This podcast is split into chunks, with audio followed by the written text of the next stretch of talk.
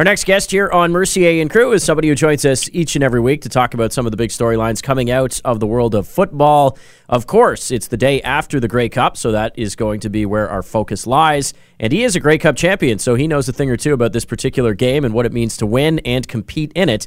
Uh, we say good afternoon to our good friend Gabe Robinson. Gabe, thank you so much for taking the time today. Really appreciate it. Glad to be here. So, when you get set to watch the Grey Cup, does it always kind of bring back a little bit in the way of memories from what you went through back in 2004? Oh, it certainly does. It you know it, it brings up a bunch of stuff. I'm uh, you sort of get a little excited. You you have a sort of sense that what the guys are going through and what they've been up up against for the whole week. You've lived that. You've you've been in it. You've, you spend all those kind of aimless hours at the hotel just waiting for the big day to happen. You spend all that energy uh, before the day, sort of waiting out that long day that just won't end, waiting for the game. Um, and of course, uh, you know, you you see all of that pageantry and all that excitement, and you know, as a spectator, all you have to do is enjoy yourself. But in the back of your mind, of course, you remember those moments where your heart was beating a little extra fast, and and you were just trying to keep your mind focused on the thing that got you there, as opposed to all of this extra special stuff. What was it like to stand down on the sidelines for a Grey Cup game? It was it was really exciting. I mean, uh, a couple things that came to mind was um, nobody warns you about those jets that fly over overhead. Um, so I remember we were we go through warm up, and I'd I'd come out with sleeves on, and of course took those off because I felt as a Canadian I had to be bare armed. Uh, we were playing in Ottawa, and it was a pretty cool night. Um, and then all of the stuff happens, the the warm up and everything goes on, and we're getting ready to play, and then these giant military planes fly over the sea, over the stadium and uh, man, it's like all the thunder you've ever heard in your life, and you, you sort of you're just not ready for it because you're you're focused on playing a football game, and maybe they tell the people that you know get ready, here comes the planes. But I mean, I nearly jumped out of my skin. I felt like I need to hit the hit the ground like it was some kind of a military event. But uh, no, it's it's a real really exciting thing to be there, and uh, I thankfully took a couple of moments in the midst of it all myself to just step back and look around and and just look at the stands. I mean, there's a lot of people there, and and you remember that, of course, growing up, you spent all this time as a kid waiting for the Grey Cup games. Uh, I have a relationship with a, a really good old buddy of mine that uh, even as kids in high school we would watch the game every year, and um, so all of that stuff sort of comes together, and you think, hey, here's little old me here at the game in a uniform getting ready to play and uh it's really something special and and I know in Canada we don't spend a huge amount of energy paying attention to the CFL maybe not as much as we should but I I especially someone who had the opportunity to be a part of it I think it's such a wonderful thing Gabe Robinson, Grey Cup champion. We're going to talk a little bit more in depthly about the Blue Bombers who captured their first Grey Cup championship since 1990 uh, with a 33 12 win over the Hamilton Tiger Cats last night. But what was that moment like when you saw the score clock going down and you knew, wow, we did it? Uh, what sort of uh, what is that moment like? I mean, most of us don't ever get to be on that tier. Here you are, a professional player winning a professional championship. I can't imagine there's much that you know is kind of better than that it's pretty exciting because, of course, you're you're. We're, I'm not terribly superstitious, but there's this idea that in the back of your mind, of course, you certainly don't want to jinx it, and you certainly don't want to get to get ahead of yourself. And there's a moment in the fourth quarter. Uh, we had just got the ball back, and uh, John Avery had made a, a short run. I think he'd got a 15 yard run, but he brought up another first down for us, and we just crossed center. And I remember this is sort of relevant to uh, the conversation about last night's Grey Cup. Mike O'Shea was standing beside me, and he said, "That's it, we won the Grey Cup." And I went, "What?" uh, I looked at the score. We were off by a couple, but in Mike's mind, and he's such a smart guy and such a football guy, uh, he understood that the um, timing, the amount of time left, uh, the score as it was, the fact that our offense was out there on the field at that point, challenging for uh, field goal position, meant that even worst case scenario, we've done this. Um, and I remember it was really sort of fun to look over at Mike with his playoff and, and have him just say, "That's it, we did it." Literally, he said, "That's it, we've won the Grey Cup." And uh, and I thought about that a little bit last night when. Uh, Uh, last night watching the game, of course, because that moment occurred much earlier for, eh, last night than it did for us back in 2004. Well, that's very true. So when you're watching Mike O'Shea and they're doing the cutaway shots of him on the sidelines, of course, he ends up getting the Gatorade bath. I mean, as somebody who I know you looked up to on the field, somebody who was a captain on that great Argo team that won the Grey Cup back in 2004, I mean, that has to be a pretty cool feeling too, knowing what this guy is, knowing his character, knowing his personality, and knowing that somebody, you know, as a coach has just achieved such a great accomplishment. I, I mean, it's sort of a funny thing for little me to say, but I'm I'm really proud of the guy. I was lucky enough to play with both him and his opponent coach, of course, Orlando Steinauer, um, and I was happy for both of those guys to see them there. Um, great guys, first and foremost, really smart people, uh, really smart football people. Um, and I mean, I'm sure they're doing a great job as coaches. It's obvious the teams they've put together, uh, the team culture they've put together. Both of these guys, my hats off to both of them, and I, I absolutely uh, think the world of both of these guys. Um, Mike's something special, uh, partly because I was just around him a little bit more. I was in the front; he was a linebacker with me, um, and uh, you know, we we had some laughs, we had some fun evenings. Uh, we dragged the Grey Cup around Toronto on the uh, cold afternoon when we did the parade together, and man, uh, Mike's just such a great guy, and uh, I just had a little feeling in my gut that this might be his day, and uh, it's really fun to see him succeed so so thoroughly, and uh, I'm just thrilled for the guy. Well, I'll tell our audience to pay attention to you because you were somebody when we were doing the preseason chatter saying, you know, look out for Winnipeg. You were on the Winnipeg train pretty early. Uh, difficult way to do the playoffs. You have to win two games on the road, then you have to, you know, go back to Calgary. You have to win in those conditions again against a really good record-setting Tiger Cat team that had won 15 games and was really flying and playing on all cylinders. How early in that game did you think, okay, this looks like it's going to be Winnipeg? Well, I, as I, I said last week, uh, the smart money is probably on Hamilton, but I would really love to see Winnipeg win. And uh, watching the game, it was around the five minute mark. At this point, uh, Winnipeg had already scored. They'd uh, taken the ball away at least once, and I thought, you know, you just look at the way people are carrying themselves, the energy of the players, and Winnipeg seems like they've got this game in hand already, and and I just thought in the back of my mind, you know, not that I'm a gambling guy, but if if somebody forced me to make a bet right now, I would happily put a bit of money right now on on uh, Winnipeg. I thought right from the start they had the sort of energy and the focus and the clarity clarity of purpose, uh, and you could just see that in the body language and the the energy. And of course, uh, Harris was running like a madman, and and most importantly, the the offensive line was doing incredible stuff. Um, and, uh, you know, I also wondered to myself, maybe there's some st- statistics out there, but how frequently does the underdog actually succeed in the big game in uh, in Canada. I know when we played in 2004, we were absolutely not favored to win. BC was a powerhouse. Um, they had some of the best offensive players in the country. We were a good team, but we'd taken the long road through the playoffs, um, just like you mentioned, uh, Winnipeg had. And uh, there's there's a very different dynamic when you come to the show as a you know I'm really happy to be here. Uh, obviously, we're a good team and we deserve to be here, but you know nobody nobody pegged us as the the winners. Compare that with a team like Hamilton, where by game eight, people were saying this is a team that is on track to make it pretty steadily all the way through the playoffs. Who in the East can compete with them? Didn't look like many many uh, teams could. Um, and then they they of course went on this incredible home run, re, home winning record. I think they were 13 and three overall.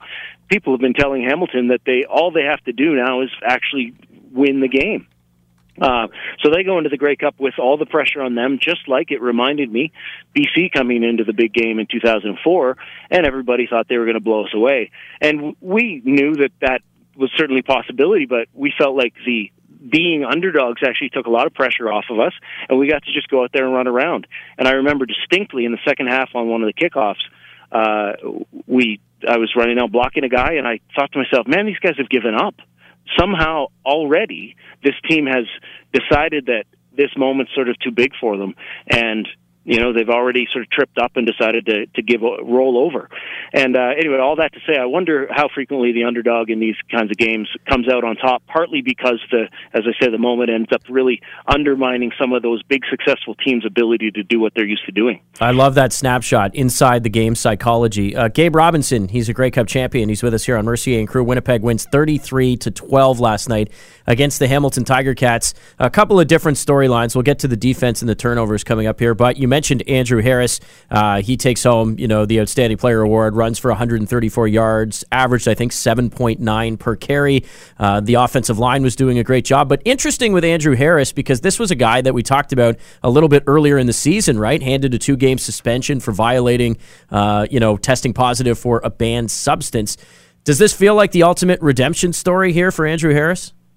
That's certainly how he's spinning it, and he was. Uh, I wouldn't say that he was terribly uh, classy about it all, and not that I think he was offside, but um, you know, even in his media post game interview, he was saying, you know, to all those haters, this is for you. It's like, okay, I mean, uh, you got caught, uh, whether you meant to take these drugs or not. Uh, I believe him that he did not, uh, in which case it was just a bunch of really unfortunate bad luck. Um, the drugs he was taking probably didn't do a lot of good for him anyway. So the thing was just a just a bit of a sad thing, and it tripped him up when he was on pace to do some really wonderful things when you think about the record book, uh, not necessarily the season. The nice thing for him is that when it comes to the season and what you are really playing for, or in my opinion, what you should at least, what you should be playing for, which is team success, uh, they certainly came out on top. But um, so I, I think he took that stuff maybe a little bit too too much to heart in some ways, and could have. Uh, just not worried about it in the press conferences to the degree that he did, but it was absolutely a chip on his shoulder, and it was absolutely a motivator for him. Um, he was he had a, something to prove out there, and uh, you know if you watch some of the highlights, some of the big runs that he had, I think either one of us, Jordan, could have run the ball for at least half as much yeah. yardage as he got. Um, that offensive line was moving bodies, creating big gaps, and another side of that, of course, is that the play calling was uh, was catching the defense for Hamilton out of sync a little bit. They were lining up trying to protect the pass they would run the ball. They were lining up trying to uh, protect against the run, and of course the pass would come out. So th- being sort of on the back foot that way as a defense is really hard. And then when they come downhill with a running play when you're expecting pass, which I think was the case in a number of his really successful runs, uh, you know, you really feel like you're taking a beating as a defense.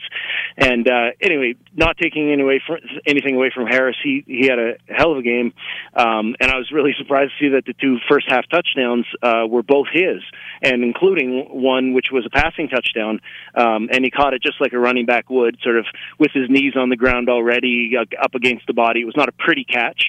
Um, but he got it, and uh, and it's if I'm not mistaken, this is the first time that the uh, award has gone to uh, uh, one player for both the most outstanding Canadian and the game MVP. I believe it was him, uh, and this is the first time in history that it has been both a Canadian and the MVP. Yeah, they mentioned that on the broadcast, and that's very difficult to believe considering how old the Grey Cup is. So um, I'll tell you what, that's uh, you know an accomplishment. He's the first Blue Bomber to rush for more than 100 yards in a Grey Cup in 61 years, uh, wow. and, only the second in franchise history. But I know you were excited to talk about the defense too. Willie Jefferson, a defensive end, had three of six sacks on Ty Ticats quarterback Dane Evans. Two fumbles were forced, seven turnovers for Hamilton offensively. I don't need to be Vince Lombardi to say that you're going to have a difficult time winning a game turning the ball over seven times. Oh man, and and some of those turnovers came early as well, and and uh, it's really demoralizing as an offense to feel like every time you're you're starting to get the ball moving, you go for it on third and two or third and one, and you you cough it up, uh, a couple of fumbles. Man, one of the things that really stood out for me was the pass rush uh, they were getting with with only frequently three guys, four guys, occasionally a fifth guy. Uh, man, they were all over the uh, Hamilton uh, quarterback, and you could see his frustration building in the, in the game. Even some of those what what you end up doing when you're behind like that is you have to throw patterns that uh, get you further down the field than some of the easier throws. So you can pretty much complete three yard hitches all day seven yard outs, those sorts of uh, easy, not very exciting passes. But when you're behind the eight ball in the third and fourth quarter and, and realizing, you know, if we don't get some points on this drive, we're in some real trouble and we're likely to lose. That's when you start to throw some of these downfield balls. Uh, and these downfield balls take a fair bit more time to develop. We're talking tenths of seconds here. Uh, so you're hoping that that deep in is going to develop or this little seam route that where you have a player who attacks downfield and then sort of fades into an open area but in the in a zone area. Uh, these are the packages or as part of me the passing um, routes that you're trying to throw, and you need to have some time. And for whatever reason, man, the Hamilton offensive line just could not contain, could not delay, could not slow down this incredible pass rush. And I mean, if you, you ask me what are the two things that won the Grey Cup this year, I would say it was the uh, the front four for Winnipeg, and it was the running game for Winnipeg. This was the story.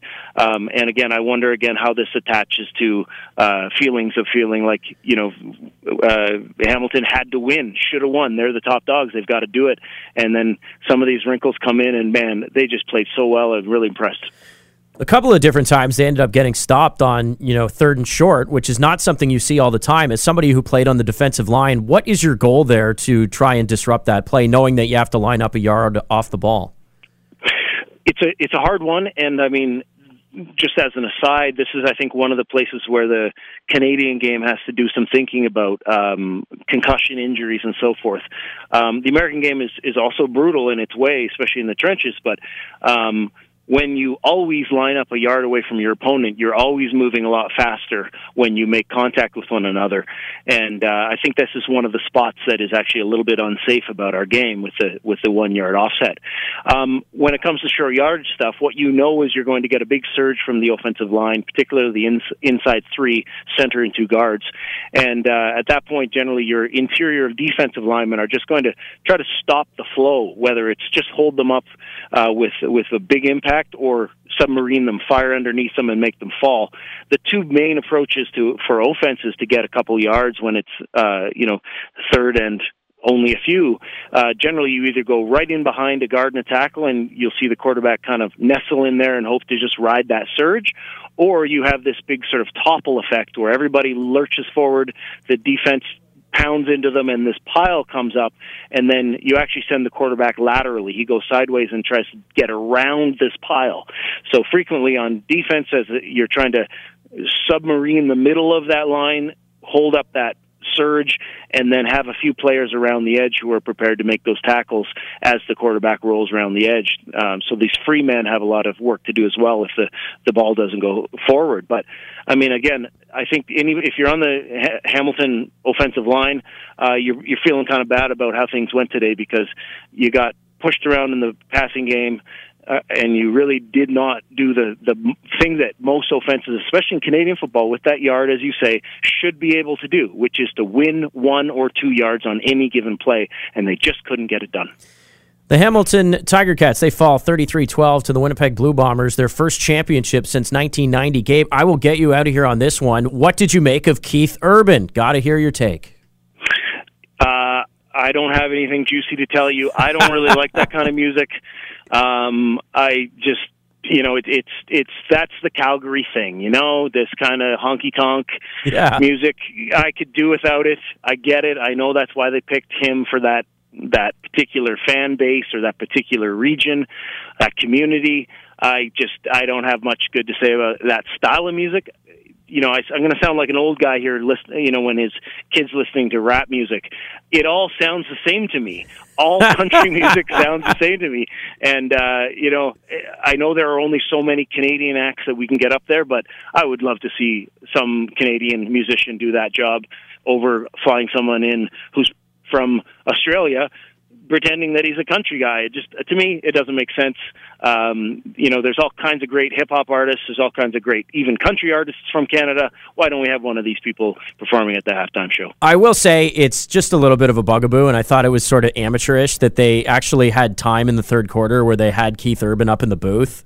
I just I just can't see the NFL like oh Justin Timberlake he's going to join us for a couple series here. Like you just really didn't need that I didn't think. You didn't and I also thought it was uh, a little bit sort of um, over the top with respect to how intensely they were uh, sort of trying to polish his boots. yeah, know? it, it wasn't just like here's another celebrity up here who's talking to us about football, even though he knows nothing about it. They're like, "Oh, Keith, you're the greatest. You're yeah. the greatest." And I thought, well, okay, uh, you know, just talk to him like a person. I think that would make some sense. But once again, if we, you know, Keith Urban is a consummate professional musician and showman, so he did a very fine job of it. But wouldn't it have been a whole lot more fun to see somebody from Tribe Called Red or something up there? Some kind of band that we have heard of from Canada that would give us an interesting perspective. Um, I just thought that sort of obscene uh, celebrity worship stuff didn't didn't quite work for me. Yeah, and you didn't even bring Nicole Kidman. Maybe you'd give him a pass if you did that. So I know people think she's very pretty, don't they? Yeah. yeah. Uh, Gabe Robinson, Grey Cup champion. Thank you so much for giving us your thoughts on the game and willing to uh, take a stroll down memory lane, sir. Really appreciate it. Real pleasure. Thank you, Jordan.